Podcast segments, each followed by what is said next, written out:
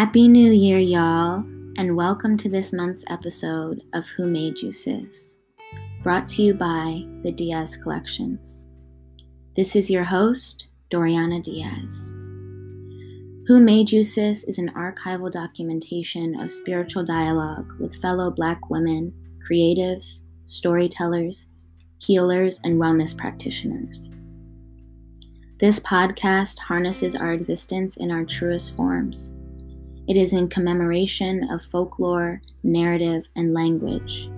When we surrender to our blueprint and our reimagined selves, we are closer to discovering our individual and collective God selves in the clouds, on grass, on water, on everything.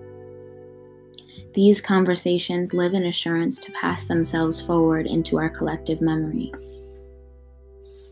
This episode is in partnership with Capri's Apothecary, a Black queer-owned apothecary based in Austin, Texas, created with intention and celebration by my sweet love, Caesar. Capri's is an enchantment of homegrown and handmade essentials that will soothe your bodily functions and heal your tender spirit.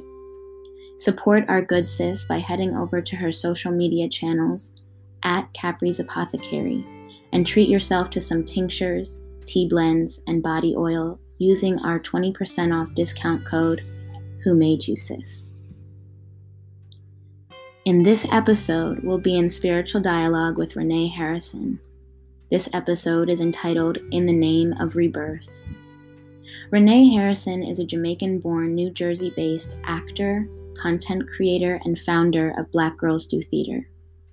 Black Girls Do Theatre, founded in 2017, is a digital curation of culture and resources for Black women identifying theater artists. Through online and offline activations, they share resources that increase access and inspire community amongst Black theater creators. A natural storyteller at heart, Renee is passionate about empowering Black women and Black stories through intentional, authentic, and creative content. I'm honored to share space with her today. Let's get into it.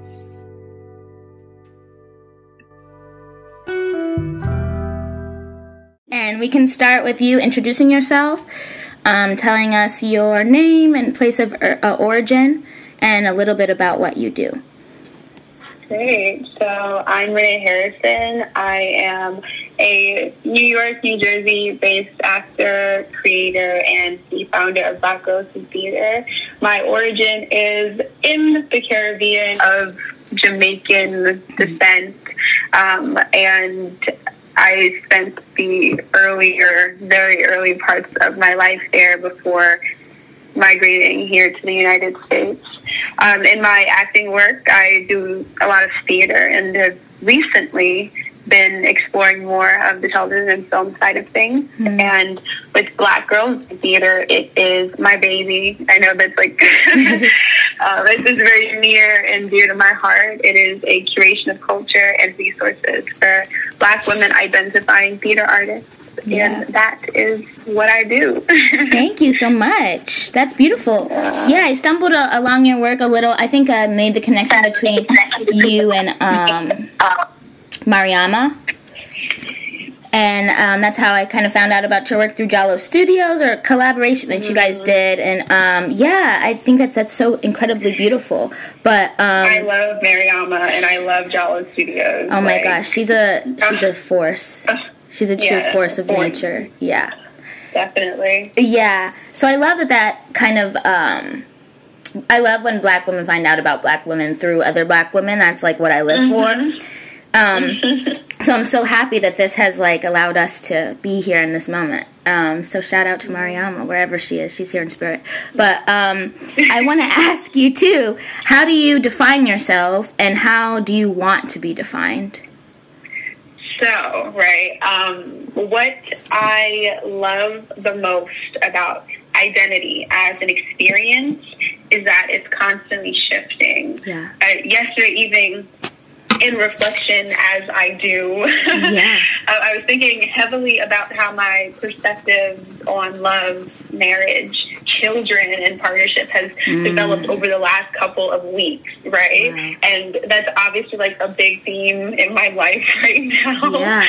But I sat there sort of in shock because I couldn't believe for myself that I'd so quickly become someone who was like engaging in conscious conversation around what it is that I want out of a partner, right? And the idea of how many kids I want. Like, there are things that, these were things that like would be thrown out in like, you know, some conversations, but I began thinking about it as like a thing that could actually happen for me and what it is that I would want that experience to look like.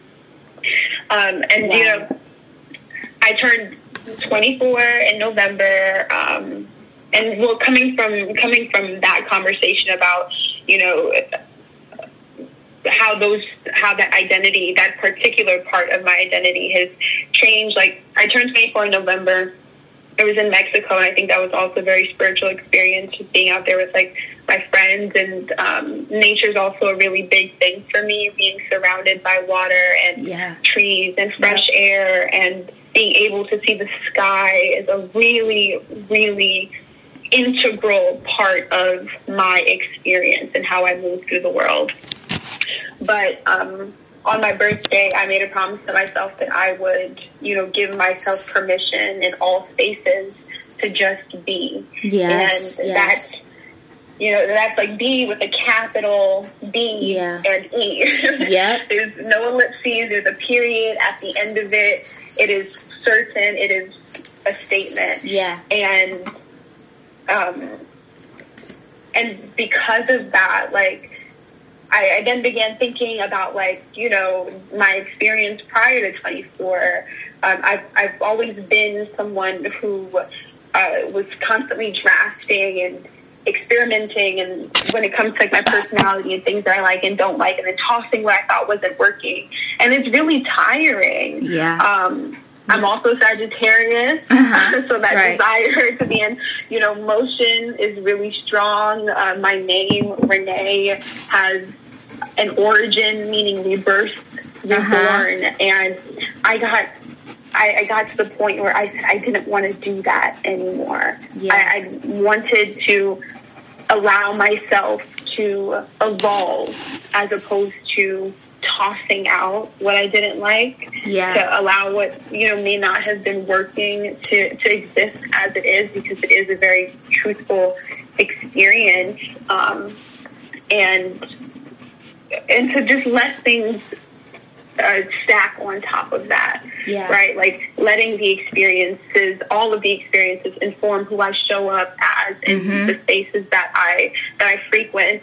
And so I would say, like, how I'd want to be defined, I don't know. But what I do know is that intention is the root of everything that I do. Yeah. And that includes the silence that I choose to move in, the love that I declare, and the patience and grace that I grant myself and others. So that's where I'm at right now. Whew, oh my gosh. I really want to say thank you for that, because I think it's been so many concepts that you touched on, especially intention and discernment, are a couple of things that I've been really reflecting on. I think this, you know, this moment that I speak of, quote unquote, that we're in, that I was kind of touching on as the purpose of this series in general beforehand, is like we are in a really uncomfortable moment, right? And I think a lot of us are sitting on this thing of like, I need to walk out of this experience or this moment having learned something or gained something or become this, you know, incredibly spiritually awakened human being, because we're forced into this really uncomfortable stillness with ourselves. And I think that that's what you're talking about in this concept of being with a capital B, is like to be is to just breathe. You know, that's what it is to really be, and to be still, and to be still with intention, and still with like show up with in this stillness with, you know, earnestly. And I think that that is so hard. I mean, I think it might be easier for some and harder for others, but for me, it is immensely difficult and agonizing. most of the time. Listen, I totally get it. Like, this is from one of the other questions that you'd asked about, like, you know, finding that goddess, yeah, right? Like, where do I go? Being completely honest with you, like, this particular road of the journey, like, really began in August. And mind you, we've been in quarantine in this, like, COVID-19 period since March. Yeah. Right before, yeah, literally the week of, like, you know, the government, the government lockdown? Oh, yeah, yeah. Yeah, like, I was in Cuba before then. Wow. And my friends and I came back, and Cuba was also a very spiritual experience, yes, as well. Mm-hmm. I don't even think that I was giving myself, like, enough time. I don't think that I had enough time, yeah, to actually, yeah, reflect on it, because we jumped right into, like, the pandemic. Yep. But we came back from Cuba on, I believe, the 26th. Oh my God. And it may have been the 25th that the government declared, like, a mandatory lockdown. That's so crazy. And just coming back to the States, like, in the state that the states were in, yeah, we got to the airport and it was just like, where are we right now? Yeah. Like, yep. Entering a completely different dimension, I bet. It felt. Yeah. The airport was deserted. It was gray.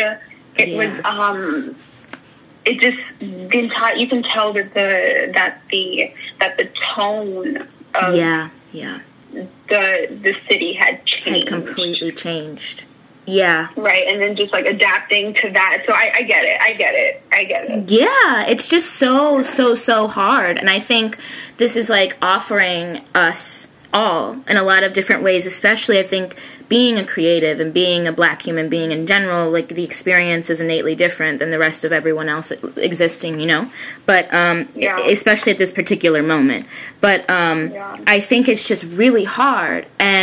And in that process for me, maybe you can speak to a little bit about what it's been like for you, but in that process of sort of radically accepting this discomfort and this discomfort within the stillness, you know, I think has brought a lot of tenderness to my life.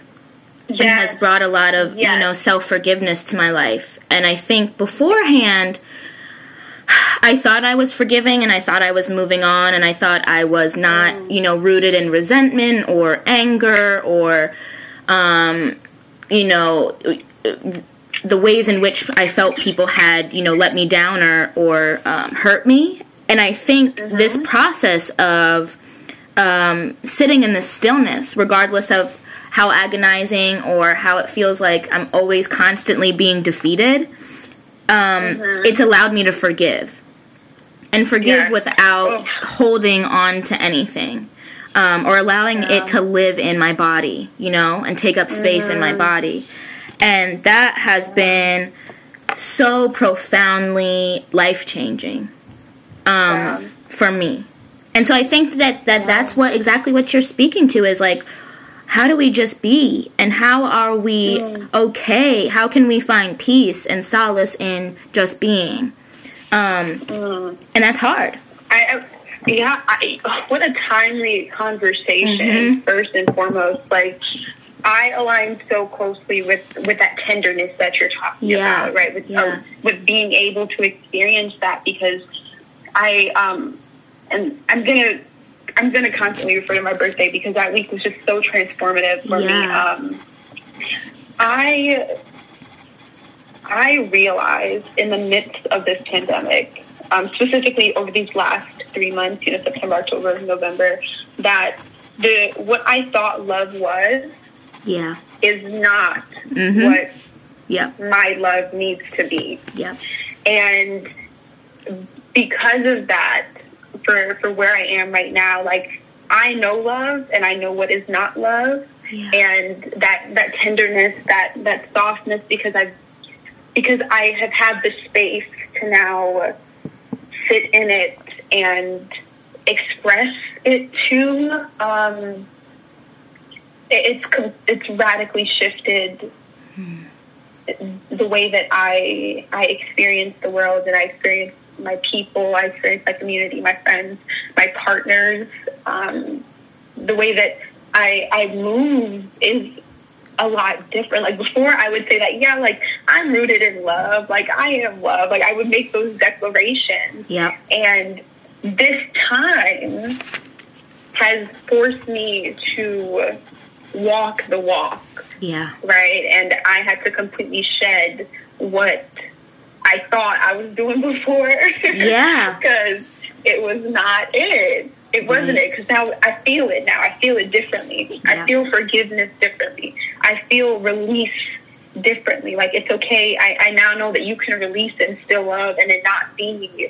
And it doesn't need to be a radical act. Yeah. Like, why can't what we think is radical be normal? Yeah. Right? If that makes sense. Like, why can't that be the constant as opposed to what is the constant now? But I do understand that also comes on, like, that shift happens on a personal level before it can, before it can sort of become a community experience, if that makes sense. Yeah, yeah. I think it really starts with the individual, you know, and then it radiates to the collective. And in so many ways, you're kind of speaking to, even for me, it's been that, like, I thought I was living, you know, an abundant life before this moment, and I was like, wait, no, sis, like, you were living in scarcity, and you were lying to yourself about, you know, your commitment or even your relationship to abundance, I think, and that has such sort of, like, it, I think, impacts and influences, you know, our ability to love. Yes. And I think some, like, I look at I have two younger sisters, and one of them is a Taurus, and she's, like, she just naturally is rooted in abundance. Just naturally. And my other sister, she's not. She's rooted in scarcity. And it's so interesting to see the ways in which they operate. You know, one of my sisters who operates from the place of scarcity is like, she's always afraid there's never going to be enough. There's never enough toys. I can't share my toys with, you know, all of this, which is like, this is scarcity. And my other sibling is the opposite. She always wants to share, whether it's her last dollar that she has, she'll give it away. Abundance, right? Yeah. And it's just so interesting, because I think I grew up with, similar to my sister who operates from a place of scarcity, I always felt like there wasn't enough. And so I had to keep everything for myself. I didn't want to share. I felt like something would always be taken away from me. And it's just so interesting to acknowledge that that's, like, my, you know, knee-jerk reaction to things.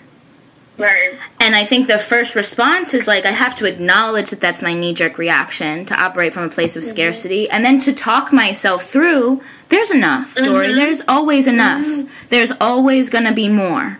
You don't have to, you know, live from this place. You don't have to engage with the world from this place. And I think that that's, like, that kind, you know, self-talk, but it's also this this concept of tenderness, of, like, let me talk myself through. There's always going to be more, girl. You're okay. And I think that that's just such an interesting thing, because for me, you know, that, like I said, it impacts and it influences the way that we love. Yeah. As well. I'm like, if you hear, like, my keyboard, it's because I'm typing notes. Like, as we're talking, because the first thought that comes to mind, like, in my personal experience, is, like, when it comes to the question of abundance, it's really been abundance with self versus abundance with others, right? Yeah. And I would find that my abundance with, like, the idea of abundance with self was where, I don't want to use the word lacking, but I would say that I was operating more from a, like, pseudo abundant, scarce experience with myself, but with others, I understood abundance. Yeah. Right. And it is through that self-talk. It is through, through that, you know, that intentionality that I have been able to make longer strides when it comes to being able to grant myself abundance. Right. And that's now a priority for me, right? Like, if I ever have a thought that is, that, you know, ears more towards scarcity, my knee-jerk reaction is to self-talk myself into abundance. Yeah. Like, that's sort of the practice that that has become routine for me now. Absolutely. So, yeah, I'm in great appreciation of this conversation right now. Yeah, me too. Because so. It's like, I think there's such necessary conversations to have, and I think like I think a lot about it in terms of, you know, how it informs the way that I behave and informs the way that I show up as myself. And it also just informs, you know, how I create and the collaborations that I take upon and the connections and sisterhood that I cherish and uplift. And it informs every sort of pocket of my life. And I think that we have a lot of these conversations in regards to our healing and in regards to sisterhood, and I think it's so interesting because they can be so similarly applied, at least I believe, into how we create, you know? Because we are creative human beings, and for me, it's such a huge part of my life.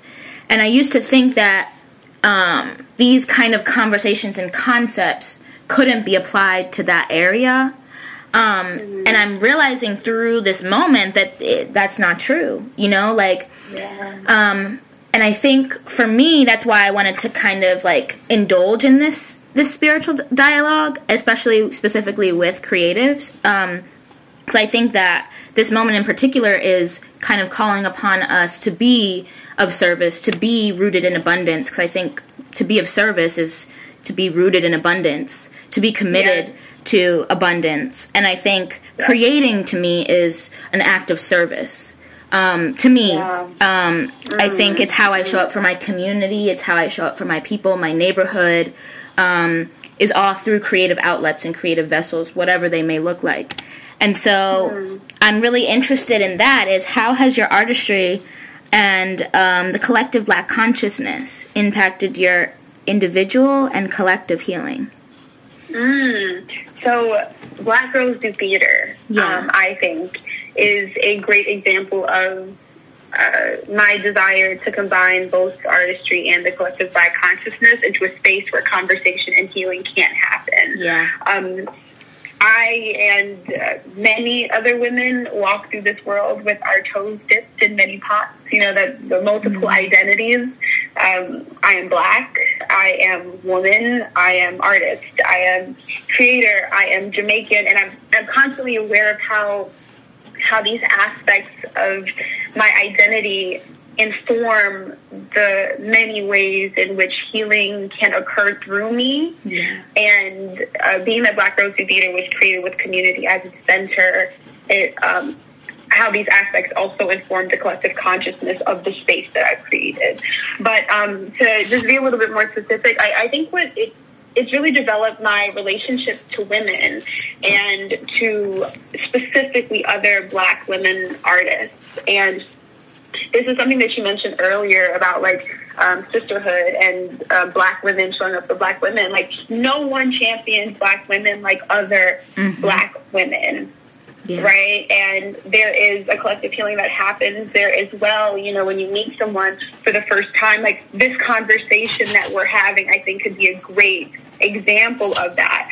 And, you know, you meet someone for the first time and it feels familiar because in your personal healing, you've opened up yourself to the joy and love that another person exudes, and you accept it versus rejecting it, right? Right. So for me, I would say, for right now, I'd say that's where, that's how they have impacted my healing. Wow. Yeah. I so 100% can relate to that as well. I think when you said that no one champions Black women like other Black women, oh my God. Yeah. I think that, like, I'm trying to, before, it's so funny, because, like, it's always about, for me, has been about, like, before and after this moment, or, like, the before and during this moment, and how much of myself has expanded and radically evolved and shifted, and it's hard to sort of recognize the human being that I was before, but it's, like, been really interesting, because I think I've developed such an earnest sisterhood through this process that I've never ever been able to would never have been able to put words to, you know, and some of them I've never met personally, but just the ways in which that I've sort of cultivated this magical community of women through this moment is something that I never ever would have imagined could come out of this experience. And I think that it's been, for me, I live alone, and I just got out of, just graduated from college, and, entering into, thank you, but it's been, a really, exited out of a, a 5-year relationship, right when this pandemic started, so it's been, a really profoundly lonely experience, and I think without this sort of, community or this cultivation or the opportunities to sort of cultivate this community with intention and with purpose and meaning that I would have had a completely different experience throughout this process. Go ahead. No, go ahead. I just think it just speaks volumes to me about sort of what can be birthed out of pain and what can be birthed out of trauma or loneliness or, heartbreak. And I think, not even in Silver Lining, but it's magical to me.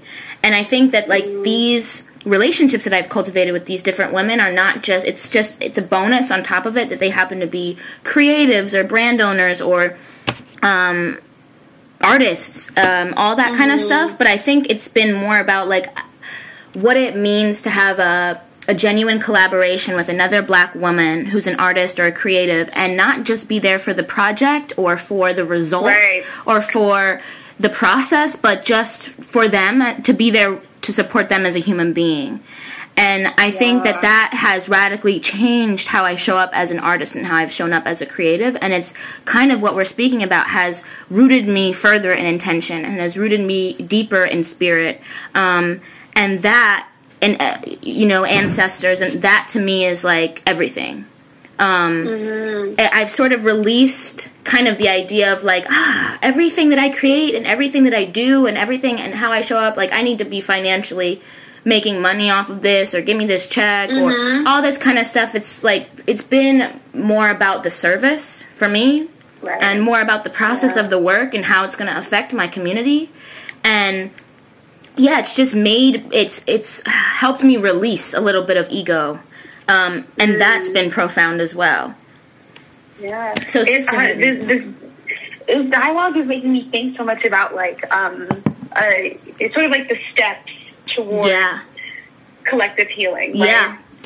And what you were saying, how some things are birthed out of pain, trauma, heartbreak, loneliness, silence too. And silence. I'm going to use even our conversation right now as an example, right? So at the beginning of quarantine, Black Girls Do Theatre had an intern, Tierra Stark. She's incredible young black woman in the theater, and she's the one who presented the idea for the Black Girls Do Theatre at Home conversation series.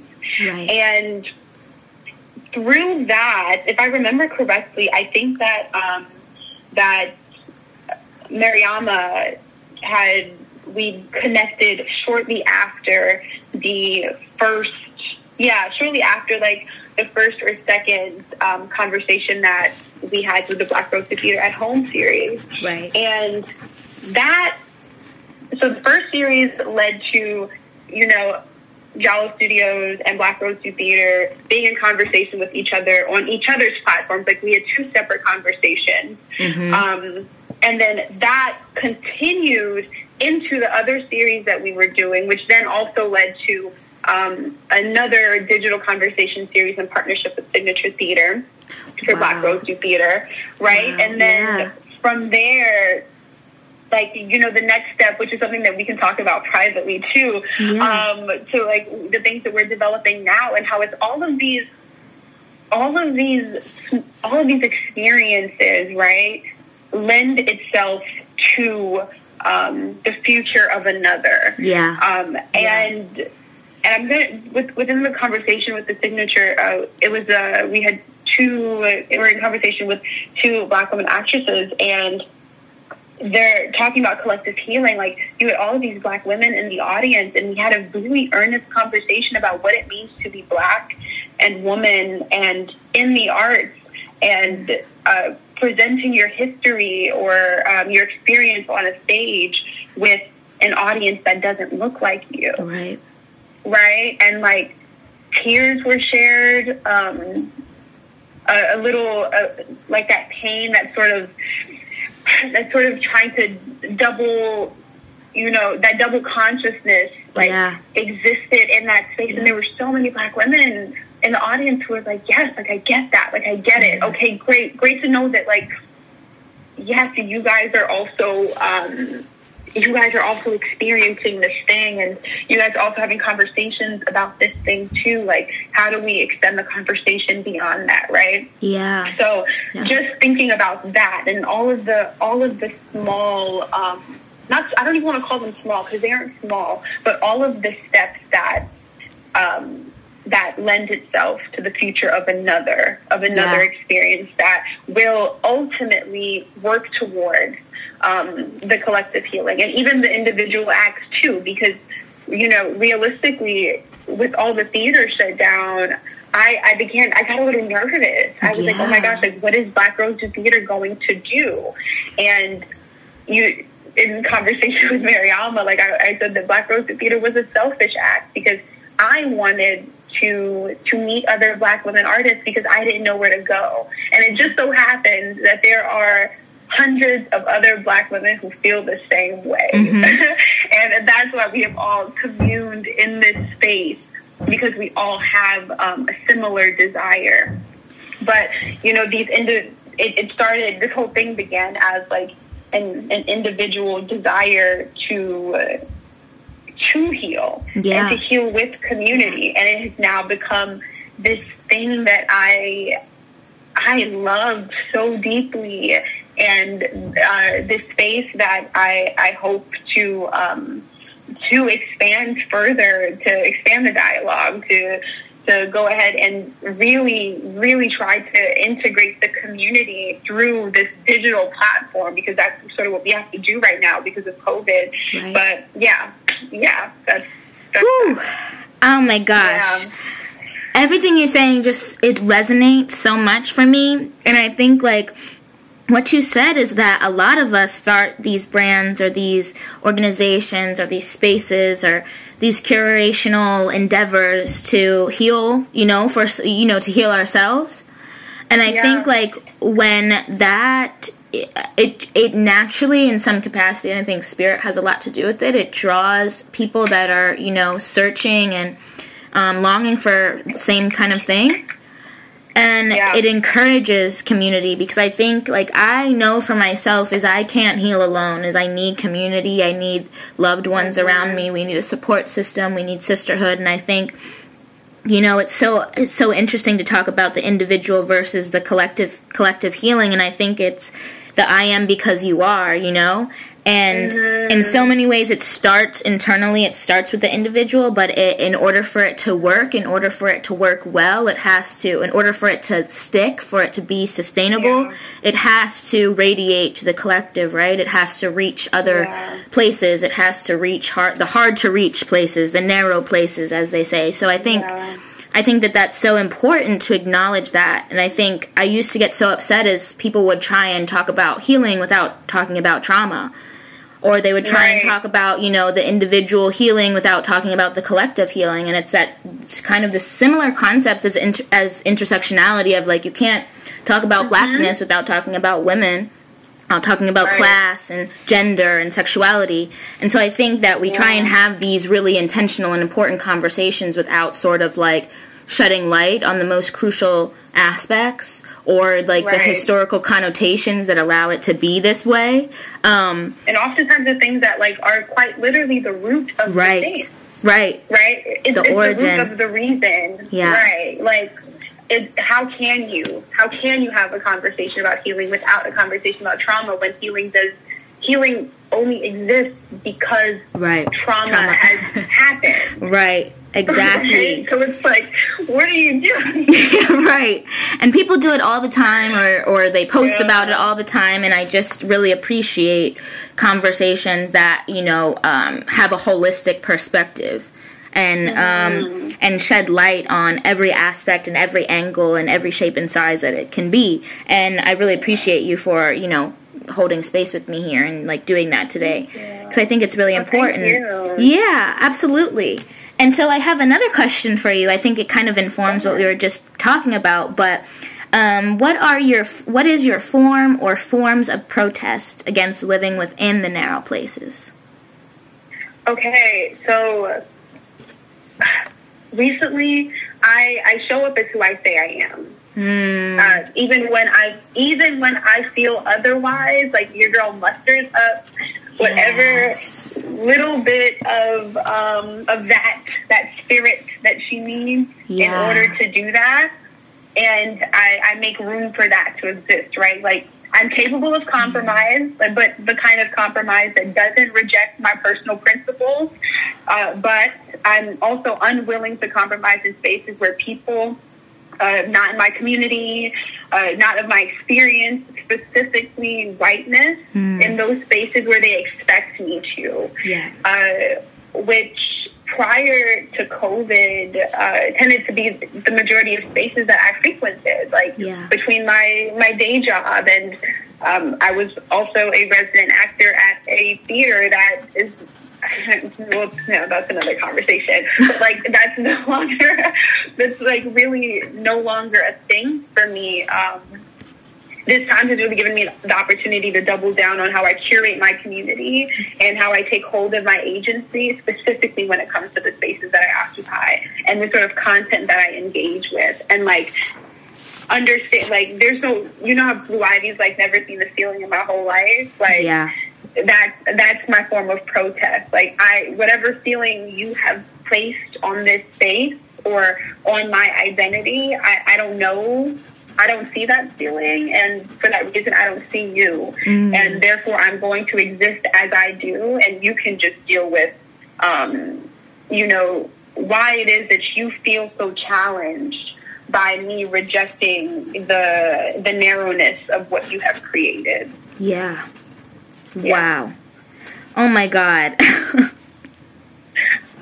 I tell you, like, the big thing for me right now, and it's a very active, a very conscious decision that I'm making, is that I have to say yes to myself first. Yeah. Like, yep. I have to. I can't say yes to someone else and be like, and, you know, be silently scribbling in my journal, like, no, like, I can't do that. Yeah. I want for who I present myself to be, which, because I've spent so much time sitting with myself too, like sitting in that silence and identifying the things, right? The things that I want to heal from, the things that I want to embrace more. I have to show up as myself, as who I say I am. I have to. Yeah. You know? Yeah. And who you know yourself to be, you know, I think. Yeah. I think that's a whole other thing is, you know, you kind of have to do or be the person you know you're not in order to be the person you know you are. That whole thing, I think there has to, it's a delicate dance in a lot of ways. It's like, I think it comes sooner for people than it does for others. Like, I know, like, 45-year-old people who are still not themselves or reject, you know, their humanity, or the people that they really are. And so I think that is, like, whew, I think it's, for me, it's spirit. Like, that's that whole thing where I'm like, I just gotta walk the path that spirit has for me. And I know that she gonna, like... The opportunity, blessings, opportunities, all of it is gonna. The love, it's just gonna come. And I think, like, I'm so interested. I love that you. Thank you for saying all of those things, all of that. Because wow. But I have a question about that for you. Is like, how did you, how did you get there, or what was it like to get to that sort of awakening? or like ascension, you might call it. And like, what did you have to do to get there, and when did you get there? So, I live inside. Like, I love silence. I love my silence, and I appreciate the silence so much because this entire year has been really transformative because it's really, in a way, given me an abundance of time to sit and listen, right? Mm-hmm. And to hear deeply what it is that I am saying to myself, and really begin to sort of like identify, like, and explore, not really identify, but explore practices that make me feel that fullness and that wholeness. Yeah. And for me, I want to say it was like back in August, I'd gone to Georgia with my best friend, one of my best friends, and another friend of ours, and we stayed at my best friend's family home. And this was actually in the midst of like an incredibly rough patch that I was going through with someone who I'd been seeing at the time. Yeah. And much of, the rough patch, which I can, take accountability for, was due to my own, like, self-sabotaging practices. And I couldn't understand why I was doing it. Yeah. And so, why I was doing it, like, why I become so resistant to the experience that this person and I were sharing. And, being in Georgia on my friend's family property, where it was just, there were trees and there was the sun. Again, I'm always going to refer to being able to see the sky because that's the thing for me. I need to be able to look up and see the sun, see the clouds, see blue, and not always just see skyscrapers and metal and all of that other stuff. But to put it simply, I go to nature, right? I go to nature where the divine feminine energy is the most potent, and I surround myself by the trees, by animals, by bugs, by bees, and most importantly for me, I allow myself to be surrounded by God's favor, and that really helped me to understand what I was experiencing and what I really needed to do to reboot myself and restore the balance of energies, because I feel like those hard to reach places, those narrow spaces within myself tend to exist when there is an imbalance of energy. Yeah. When, I might be... might really be focused heavily on business, and I'm not nurturing my divine feminine spirit, and then my divine feminine spirit begins to call out and say, hello, like, you aren't nurturing me. Yep. So do I have to bring you back? bring you to task. Like, do I have to do that? And so that's sort of been the journey for me. A lot of silence, a lot of nature. I've been reading more now, engaging with literature that isn't only related to theater, right? Engaging with literature that isn't only related to theater, having conversations with my friends and family, and being present, and like that presence being like, that's the intention. It's like, I'm going to be present in this conversation. Like, I turn my phone off. Yeah. I listen. I hang on to every word. Yeah. I want to be able to experience this genuine human connection even more than before, because now we have the limitations of COVID. Yeah. And so it makes things a bit more specific. So I'm when and if, I'm not going to say if, when the opportunity presents itself for us to be able to commune safely again, like, I'm really excited to see who I am in those spaces. Yeah. Because I've developed this thing through technology, through this computer lens, through this digital lens of being able to connect. And I feel like the in-person connections are going to be even more deeply rooted than what I was doing before. Oh, yeah, for sure. For sure, for sure. Yeah. And that's so interesting, too. I love what you said about kind of, you know, this imbalance of energy and kind of how we seek balance. A lot of us do, or most, I think most human beings seek balance. I think it's just part of the human condition, but I think there's this beauty in duality, right? There's this, for me, growing up, I used to think of, like, there was, everything was absolute. Like, it's either she's nice or she's mean or yes or no. And, like, the more, the older that I get or, like, you know, the more, I think, more life experiences that I have, I realize that life, you know, everything exists in the middle. You know, everything in life. And there's so much, I think, glory that can be found in, like, in that area where you reach the middle of I'm not left or right, I'm just in between. And I think a lot of radical self-acceptance or just radical acceptance of the unknown, of everything, happens when you're existing in the middle, when you can embrace both your softness and your strength. And you can embrace them simultaneously. And you can, I think that that's where you're like, oh, I forgot I'm a complex human being. There's nothing simple about me. You know, there's nothing simple about this human experience or what it is to be human. And I think that they're like, that's the beauty of it, you know, the complexity or just how dynamic and multidimensional we are. And that comes with, I'm not this thing or I'm not that thing. I'm not, this is not absolute about me and that's not absolute. I exist in the middle. And I can, when you let go of absolutes, it releases, like, the stunt. You can grow, you know? Yeah. And I think, this makes me, like, I was just going to quickly say that, like, thank you for that, specifically because now I want to, like, revise. Remember earlier when I said that I made a promise to myself that I would give myself permission in all spaces to just be? Yeah. And I said there was a period at the end of that. I'm going to shift that to an ellipsis. Yes. I'm going to put that... Yes. Yeah, I'm going to leave an ellipses there to add some things onto it because the period is too absolute. Too yeah, I think, it can be dangerous sometimes to exist in absolutes, you know? And I had this really interesting conversation with my mama the other day about firm boundaries. And she was like, because I'm someone who's like, I have firm boundaries, and this is what I'm doing, and this is not what I'm going to allow, and this is what I will allow. And she was like, you might want to release that. She was like, I don't know if there's many things in life that really need firm boundaries. There you have to have context. Everything needs context.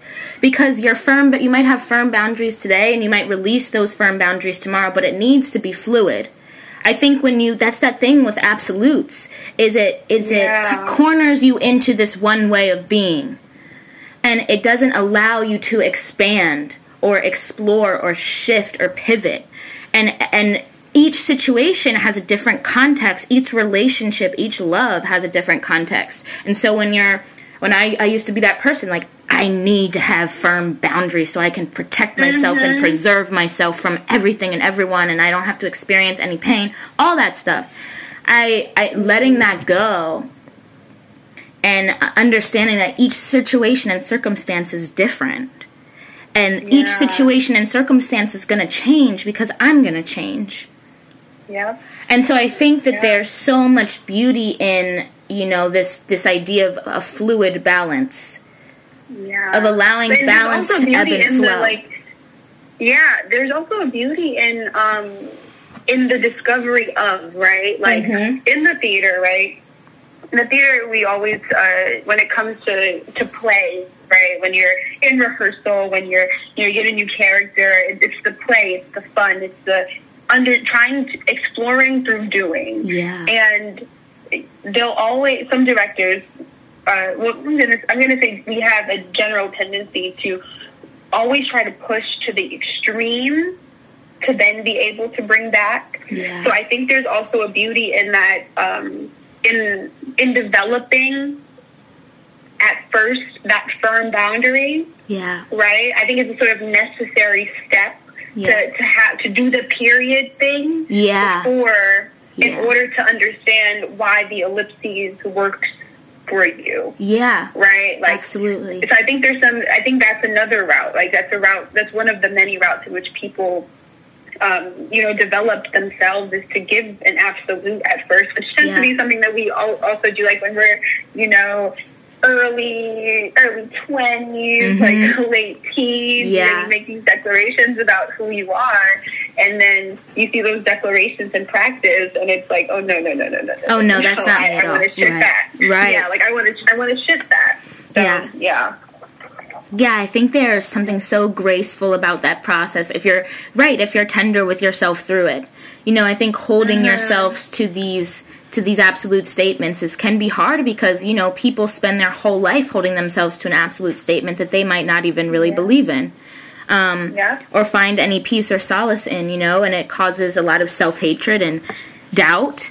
And so I think this ability to kind of embrace the discovery of growth and evolution is pretty impeccable. Yeah, so that's a little bit about, I want to talk to you about this last question because I think they kind of what we're just discussing might influence your answer as well. But how do you allow your higher self to live on, in, and through you? Okay. I allow grace. I leave space, and I practice patience. I never want my higher self to be in battle with who I can be in the physical world. I've spent a lot of time through meditation, reading, silence, movement, food, lots of food, love, like all the good things. I've spent so much time, a lot of time in these spaces to create a space within myself where the two can coexist, right? And I want to emphasize the coexisting of the higher self and the self and the physical self, or the worldly self rather, because you know, I can't always be my highest self when I'm in a meeting discussing numbers and programming, organizing materials, like the business that is very much a worldly thing. So I just know I just have to actively be practicing that grace and leaving the space and the patience. So that's how it's been for me right now, how I've been allowing that to live on through me. And then, you know, even coming from that, like, conversation about business and that statement about business, if I know that I'm having, like, a heavily business day, I up the ante when it comes to my higher self practices, right? Like, my higher self is always going to take priority over who I have to be in the world to function, to do the thing, to survive, to, you know, the very practical things of like human existence and like the field that I'm in, those things. But like my higher self always takes priority, and I will, if it means that I have to stay up an extra hour to really find that grounding again, then I do it. I'll adjust. I'll compromise. I'll make room. I will move everything out of the way. To ensure that my higher self is fed, is nurtured, and is feeling loved, because that's really important to me. Renee, who? I so appreciate you. It's a journey. I so appreciate you for, oh my gosh, just walking with such grace into this dialogue, into this conversation, and allowing yourself to be intimate and vulnerable. And I think that takes courage.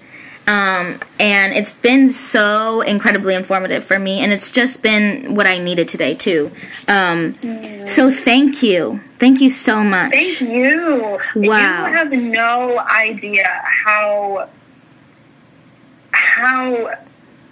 like I do believe in, like, divine pairing, right, and divine timings, and I just think that this entire experience, as like, even as we were talking through it, I'm just having, like, oh my gosh, all right. And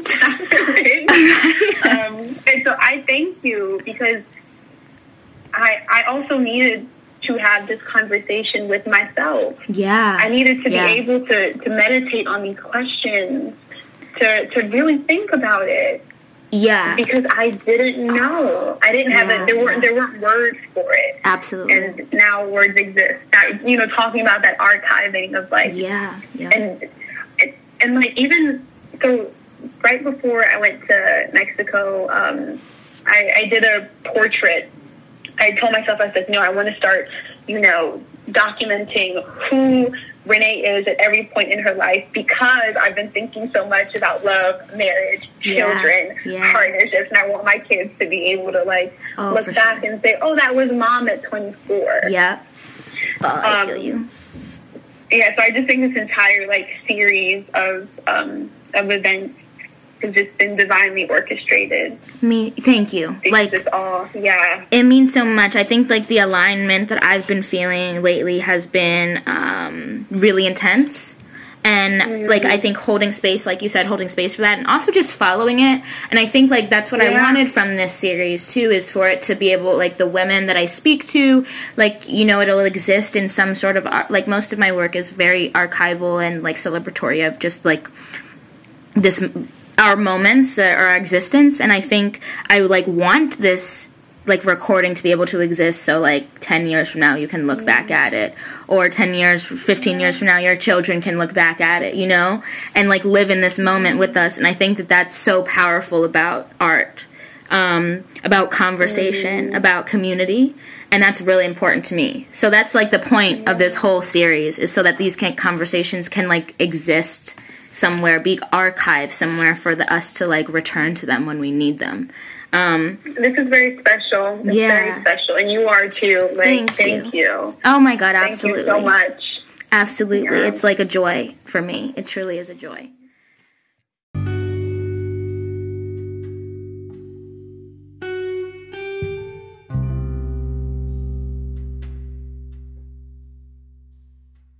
Thank you for listening to this episode of Who Made You, Sis? This podcast is brought to you by The Diaz Collections. Today's episode was entitled In the Name of Rebirth, in Spiritual Dialogue with Renee Harrison. You can find more of her work on social media at Renee Chanel Harris and at Black Girls Do Theatre. You can also follow us on social media at The Diaz Collections. If you'd like to support us in this journey, our Cash App is The Diaz Collections, and our Venmo is The Diaz Collections LLC. Happy January, and I hope this month reinforces your deeper inner wisdoms. Thank you for your unwavering love and light, and I'm sending you all high vibrations.